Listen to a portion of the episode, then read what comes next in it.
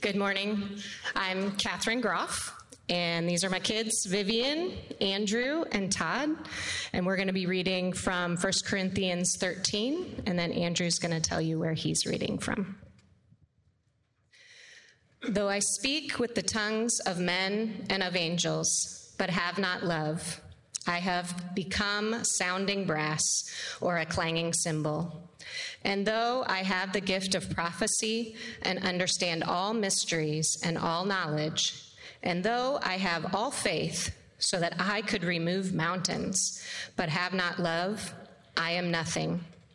And though I bestow all my goods to feed the poor, and though I give my body to be burned, but have not love, it profits me nothing.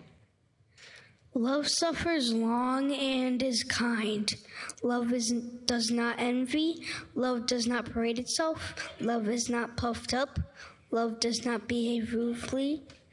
Love does not seek its own. Love is not provoked. Love thinks no evil. Rejoices not in iniquity, but rejoices in the truth bears all things, believes all things, hopes all things, endures all things. Love never fails, but whether there be prophecies, they shall fail. Whether there be tongues, they shall cease. Whether there be knowledge, it shall vanish away. For we know in part, we prof- and we prophesy in part. But when that which is perfect is come, then that which is part shall be done away. When I was a child, I spoke as a child. I understood as a child. I thought as a child. But when I became a man, I put away childish things. For now we see through a glass darkly. But then face to face, now I know in part, but then shall I know even as also I am known and now abides in faith, hope, and love. These three. But the greatest of these is love. Beloved, let us love one another, for love is of God, and everyone who loves God is born of God, and everyone who he who does not love God love does not know God, for God is love. In this the love of God was manifested toward us that God has sent his only begotten Son into the world, that we might live th- through him. And this is love, not that we loved God, but that he loved us and he sent his Son to be the propitiation for our sins. Beloved, if God so loved us, we also ought to love one another. Uh, John, First John 7 through 11. 4 7 through 11.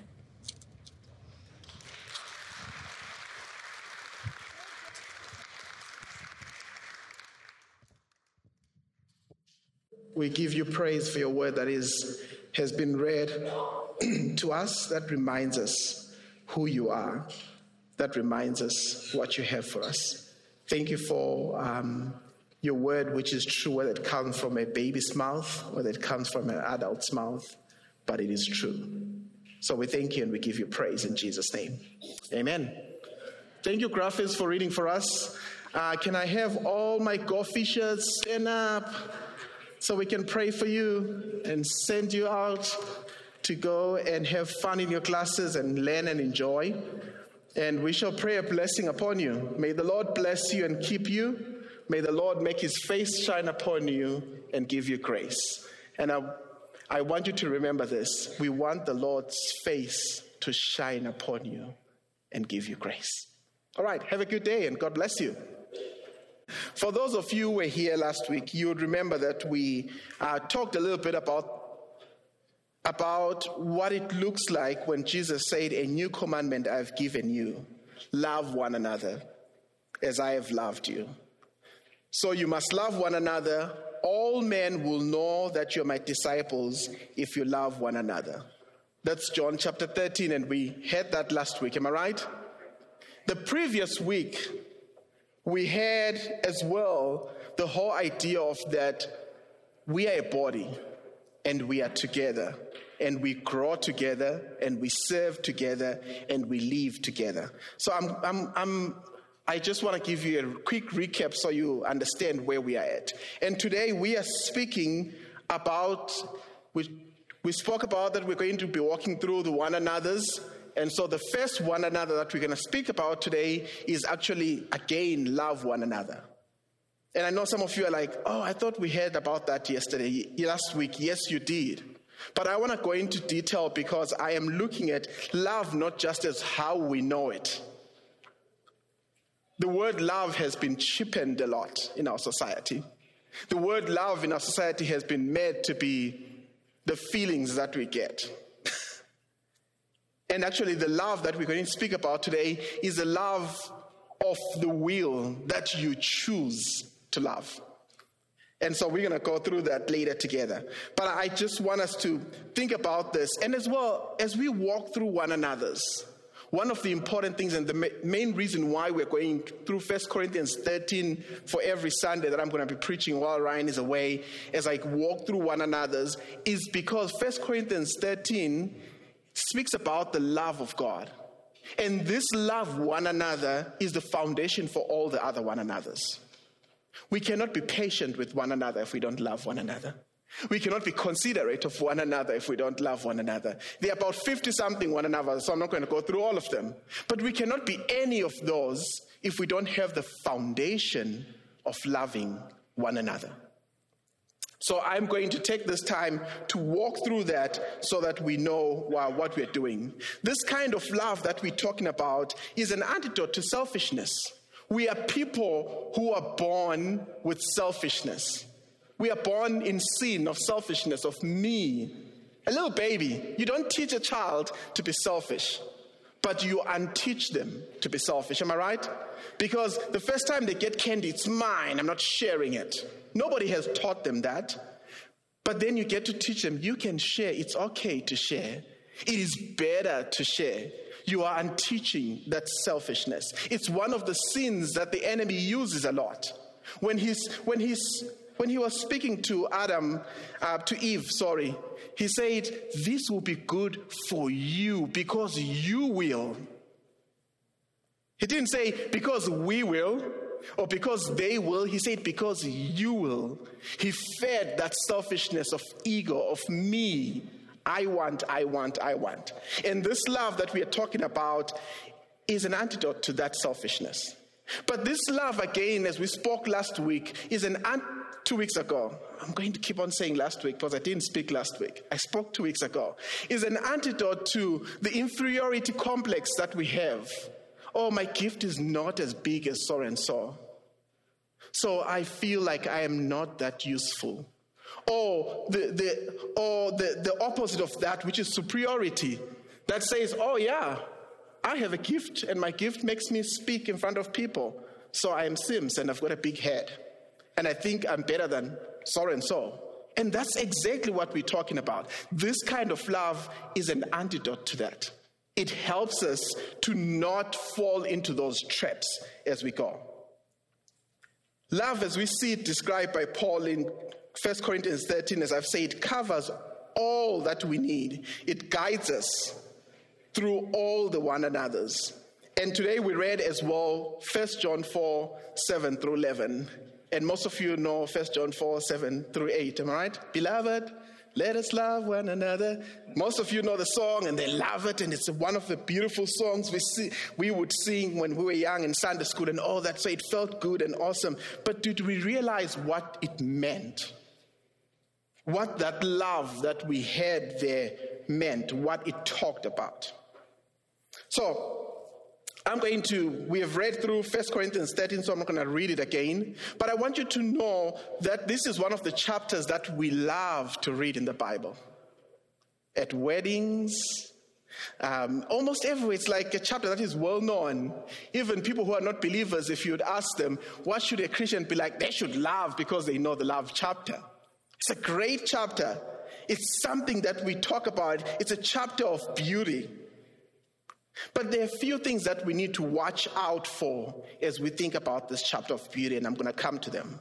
But I want to go back again to last week and remind us two weeks ago, sorry, that we identified the idea that we are called and we are given gifts not for display, but for us to be able to benefit one another.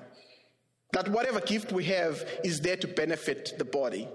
Whatever the gift the hand has, it scratches the head, it ties my shoelaces, it does all the other things that my foot could not do.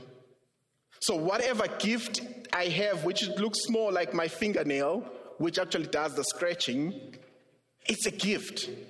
And so, all the legal gifts, the legal things that we seem to forget about, are important even in the body of Christ. We noted a few words when we spoke two weeks ago. We noted unity, multiple, diverse, and different. And different. We spoke of fellowship, divine arrangement, divine order, identity, and responsibility. Those are the seven things we discovered and talked about two weeks ago.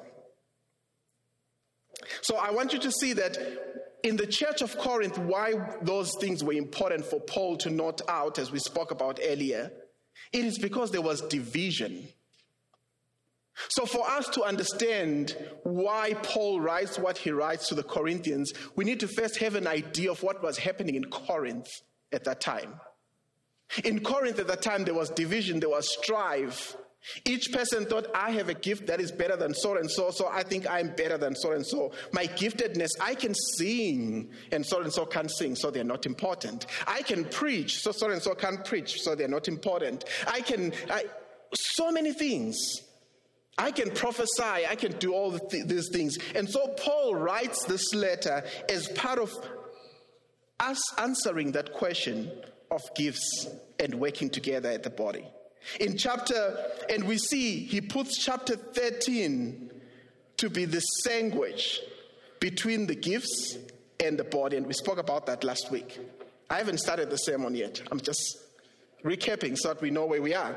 So he sandwiches this chapter 13 that we're going to walk through in between these two. We see that in Romans 2 when he speaks about the spiritual gifts and the body, the next thing that he speaks about is love one another.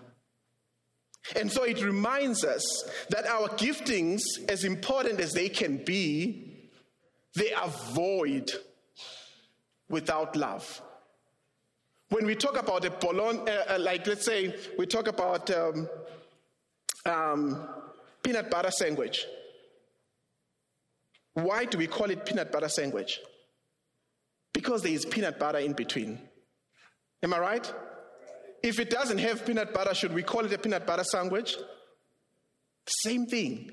So the love chapter there becomes the sandwich, which is the most important thing in between. So it tells us that if 1 Corinthians 13 is divorced from the immediacy of the surroundings of the time that Paul was speaking to, and also divorced from 1 Corinthians 12 and 1 Corinthians 14, then it is impossible to apply it correctly. We need to look at these two, and then we would know how to apply this that is in the center. So, in conclusion, last week we said, two weeks ago, we said the, ens- the essence of the church is not its programs, buildings, achievements, reputation, institutional greatness, its formal constitutional doctrinal clarity, which is important, but the issue of the church is the spiritual life. And the oxygen of that spiritual life is the love for God and for one another. Without that, we are useless. So I'm going to go now into the sermon. Praise the Lord. I think you've caught up. All right, so there are three types of love that we find in the Greek, and I want to express that because our English language has just put love as one thing. I know the King James Version uses charity, uh, but we're going to go with love that we have in the New King James that I'm reading from, and most of the other Bibles that we read from. So, there's three different types of love. The first one is eros, which speaks of romantic love, which speaks of the love that is between me and my Jennifer. That's, that's eros. That's the, the love of couples, the love that is romantic. And, and I want, maybe before I even go into this, I want you to think about this. we say, um, I love God, I love Jen, I love carrot cake, I love my children, I love my friend Ben. And we use this word for all these things. But are all these things in the same level? Do I love carrot cake as the same as I love Jen, my wife?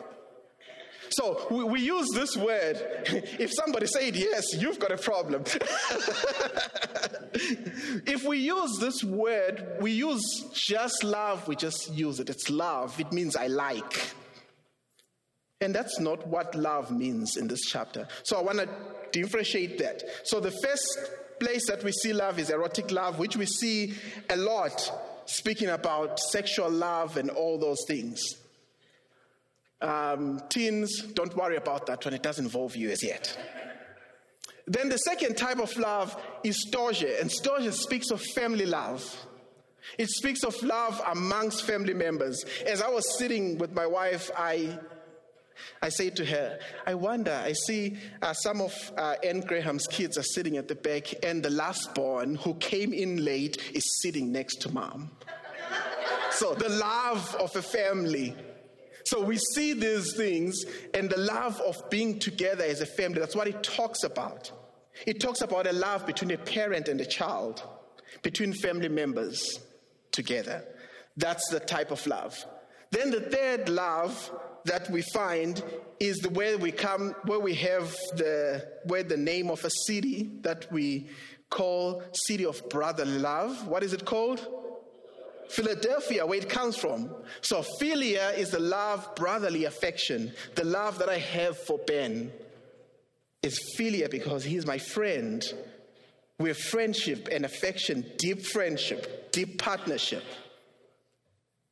And then the final one, which is the most important one that we're going to talk about today, is the love of God, which is agape. Agape is a different type of love. It is a love of God that goes without changing, it does not change. It is the same through all situations. God loves me when I'm standing up here preaching. God loves me when I'm in deep sin. I'm going to say it again because maybe it might shock some of you. God loves me still when I'm in deep sin. I might let go of him, but he is always longing because he loves me. So I want to I want to remind you that this is a love that does not change. It is self-giving love. Self-giving love that does not demand to be loved back. It is the love that is given selflessly and does not demand that you love me back. As people, we love, you should love me back. I showed them love and they didn't show me love, so I'm done with them. How many times have we said that in our hearts? And even sometimes said it loud. I've been kind to them and they have not been kind to me. So I'm done being kind. But this love that we're talking about is a love that does not demand or expect repayment.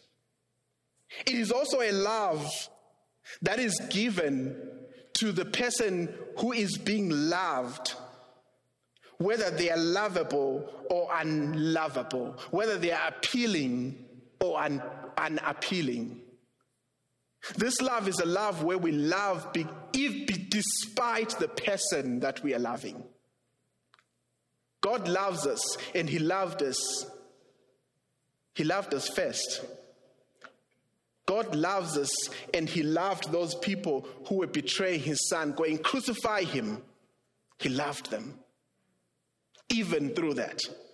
So, this is the type of love that they're speaking about here. They were not appealing. They would not be appealing to me. Some people were saying about my Nziga boy, crucify Nziga. I would not be loving, and it won't be appealing to me to love them. But God, in that situation, still loved. And his love was not changed by that. And then the other thing that we need to think about is that that agape love is a love that loves because it wants to. It's not an obligation,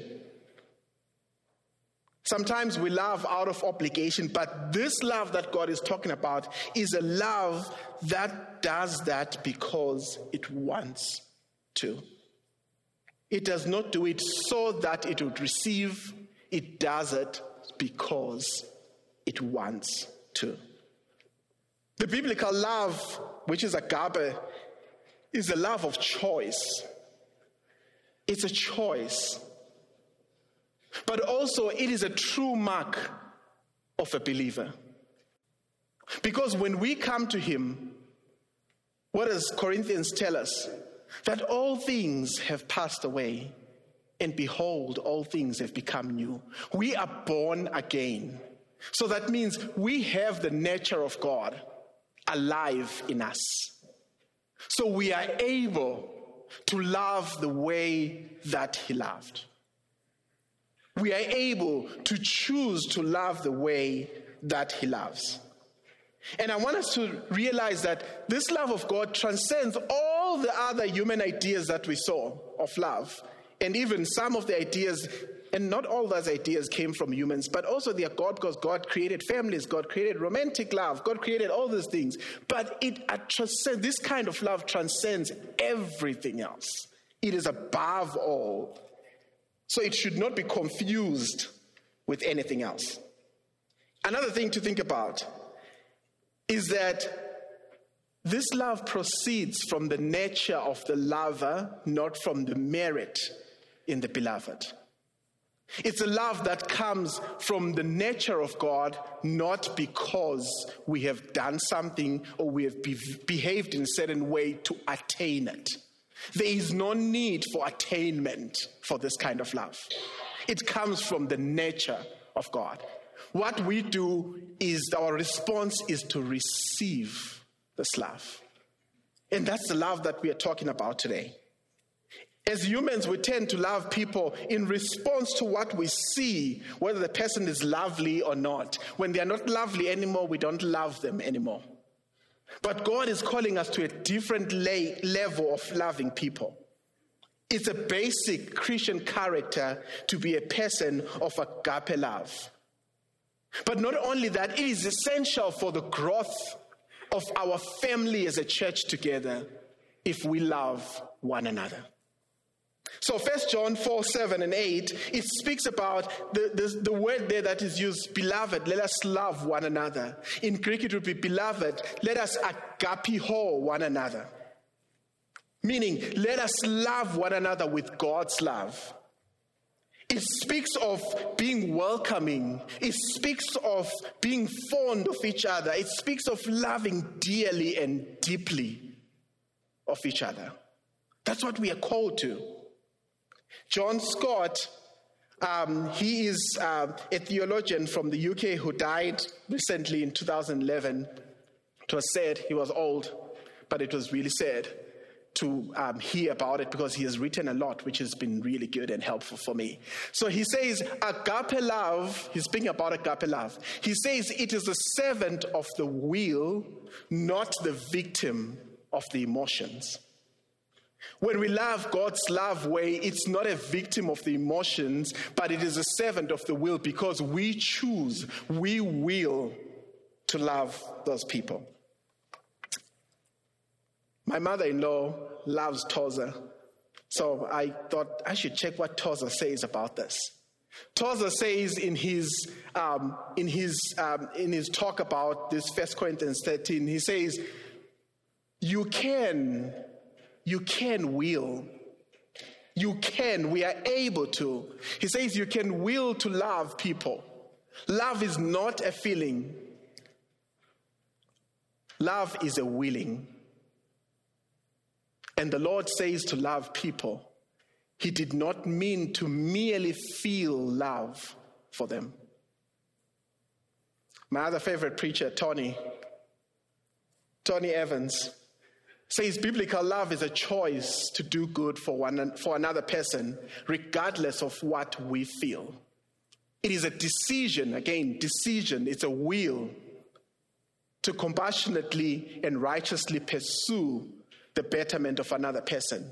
This is why you can even love your enemies according to Christ's command.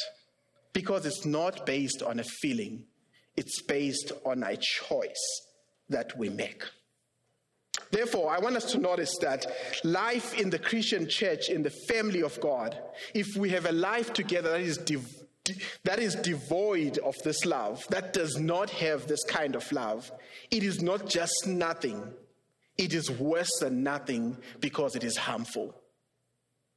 For a church to go on and do what we do without this kind of love, it is just not nothing. It is not just like, well, it's nothing. It is harmful because it destroys God's people. We can have the most extravagant ways of showing gifts. We can prophesy until we stand on our heads. We can speak in tongues and roll here and make all this noise and ruckus. But if there is no love in it, it means nothing. It is actually harmful. It is not helpful at all. I think, in a way, Paul here is saying to the Corinthians, I don't care what kind of gift you have.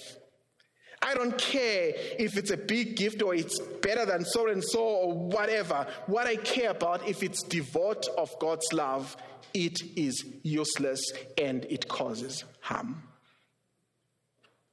So don't qualify your viability in the church in terms of your gift. Qualify your viability in the church in terms of how you love well. And then your gift will be used in love. Paul makes these three strong statements as we come to verse 4 going forward of 1 Corinthians 13.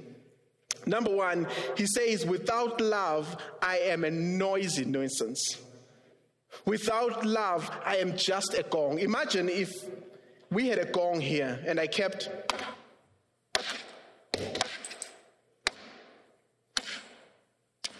You would be frustrated by the end of the day. Somebody would be like, shut him up. He's making so much noise. It's unworth of us listening. That's exactly what happens when we exercise our gifts without love. That's what Paul says. Don't throw tomatoes at me, throw them at Paul. That's what he says. He says these gifts, if they are not used in a way that is that is love, they are a noisy nuisance in the church. When love is not there, the impact of the gift is negative in the church. So that is why Jesus said, The commandment that I give you is that you love one another. And this is the type of love that he is talking about. Great gifts, minus the agape love, it is chaos in the church. Secondly, Paul says that without this love, I am nothing. When we exercise the gifts that God has given us in the church, Without love, we cause harm to the church of God. I want you to mark that. We cause harm to who? To the church of God. Who is the church of God? It is the apple of his eye. We cause harm to it and we expect him to be happy about it. So actually, it doesn't just cause harm, but I'm sure it is offensive to him. If we are poking his bride, it would be offensive to him.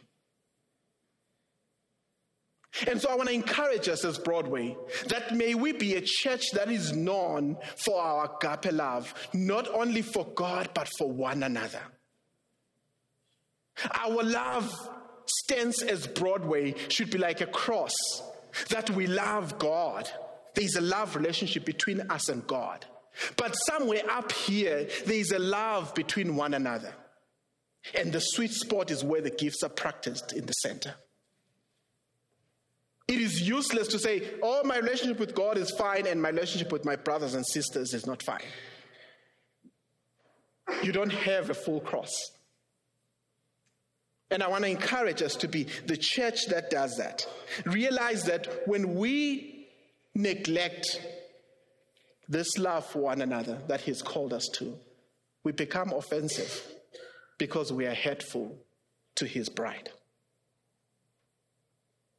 In, when there's absence of love, there's ineffectiveness in the church. We become ineffective. Jesus says that that's how the world will know that you're my disciples when you love one another. The church is effective when it's known that they are disciples of Jesus. That's the role of the church. Is to lift him up so he will draw many to himself.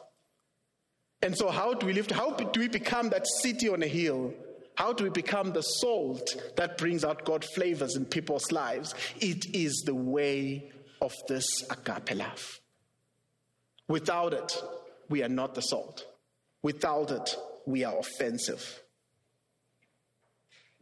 The test which God applies to our ministry as a church, the test to which God applies to the gifts that He has given us, if we are using them well, if we are using these talents well, it is love. It is the motivation of our hearts. I was listening um, some time ago to, uh, to one preacher, and he, he made a good example that I want to steal. He said, and I'll do the same thing that he did. So if you've got a pen in front of you and a paper, paper, I want you to write one, and then I want you to write zero, zero, zero.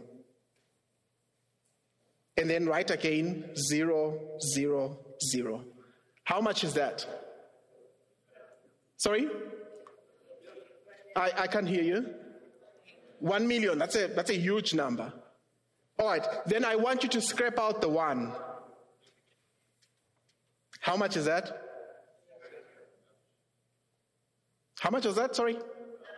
Zero. When we have scratched out the love of God, we might have nine other gifts. We might have nine other things that we're doing, programs that we're doing. But when we have scratched out that loving one another, that agape love, we amount to zero. We may have 20,000 zeros, and we are left with zero. So I want to encourage us to see how important the loving one another is in what we do as a church. The third thing that he says is that without love, I cannot make it. He speaks about even if I get my body bent, even if I give myself we, we, we, we love to hear the stories of like people like Hudson who gave their lives to missions work. Those are inspiring stories. We love to hear stories of people who give their lives. It's amazing. People who leave their jobs in the comfort of the US and go out into the jungle and live at a bare minimum we hear about our missionaries that we read on the board there. We hear about our ex missionaries. I saw Catherine this morning, I thought of this. Who could have sat here in the States and made money. We hear all those things and we are excited and we, are inspiring. But I want you to realize this. But all that, Paul says, that having given all that without the love that God requires of it, it is nothing we cannot make it. So, martyrdom without love is useless, it's just death. Which is sad to hear, and it's sobering to hear, but it's what we need to hear so we understand the importance of that call to love one another. Because we are called to do that as the church. We cannot love the world when we have not started loving one another in here. Charity begins at home. That's a saying that we have in South Africa. I don't know if we use that here. Charity begins at home. It's an English saying. And I want to remind you that the love that we need to show people starts here. We grow in that love here amongst each other. And that love helps us to a point that when somebody is working through that, when somebody comes in and they are learning what it means to love and they stumble and fall, we don't get offended in here. What do we do? We love them and pick them up and say, Well done, we, you did well in that, that, that. You did not do well here. You can do well and you can go on. That's the love that we are called to. And as we speak about one another, we would realize that's considering one another, that's encouraging one another, that's sparing one another on in truth. That's what the love one another means. Love is that one meaningful and needful thing in the church. That if we don't have it, we are useless. The gifts that we have cannot make up for failing in love. The church cannot be kept together by gifts. The gifts are, are there to keep the church together, but they cannot do that when there is not love in the church. A church that might not have any manifest gifts, but love one another, they are still a gift to God. Than a church that has all the gifts and they don't love one another.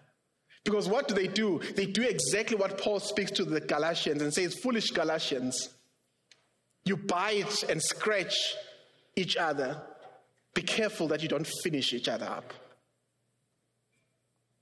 So we are called to love one another as an important thing in our church. It's sad because sometimes in the church today, we have caused it up a lot with the giftings of people and impressed by the giftings of people and forgot that those giftings without love, they are useless. And some of the best love gifts are done behind the scenes. Some of those best love gifts in our church are people that we don't see here in the front. We've got people that sit here in the back room doing sound where nobody sees them, nobody knows they're there, nobody cares they're there really. But those are the people. That gift is important because without them, we would not be able to do what we're doing. We've got people at the back who are praying and nobody knows who they are. People who pray for our blue cards and nobody knows who they are. I cannot tell you who they are. We have a list of them that have chosen, given their email addresses, send me the prayer request, I'll pray for them. It's because they love, they don't expect to be known and to be shown.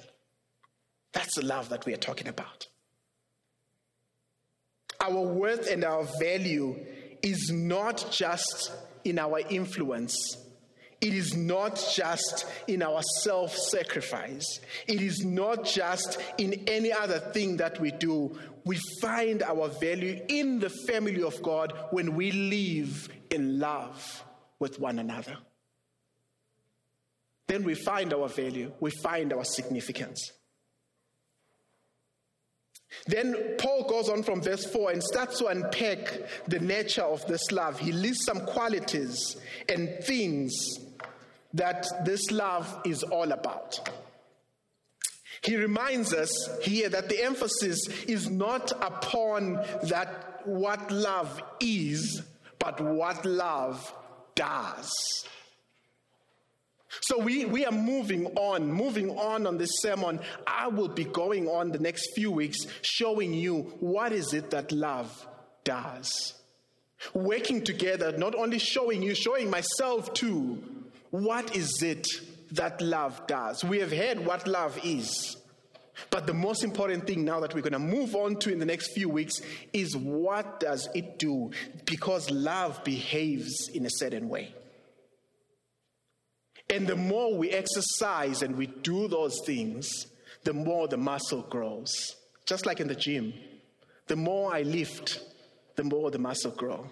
Just like in eating, the more I eat, the more my tummy grows. so the same thing here. What we practice is what comes out stronger. I've walked through a book with some young adults that says feed the dog. It speaks about two dogs. The example is that there is a dog here. Um, I'll use any colors, they use different colors. There's a green dog and there's a blue dog. They're born at the same time, they've got the same genes, just different colors for you to kind of like see they're different. And each time you go, come doggy, food for you, and you put food down, and you stop the green dog from eating. You let the blue dog eat. And the blue dog eats and eats and eats. What happens to the green dog? It wears away. What happens to the blue dog? Oh, yeah, it's like me. so, what I'm saying to you is that what we do not do, what we do not put into practice, eventually wears away. and becomes weak. But what we put into practice becomes stronger. And so 1 Corinthians 13 shows us the things that we need to put into practice so that our love for one another will shine and be stronger. And therefore, our gifting and all those things will work in conjunction to build the body of Christ when we are loving one another. The questions that I have for you today as we end, the worship team can come forward. What does it look like for us as Broadway to, lo- to love one another in a way that we are taught in 1 Corinthians 13?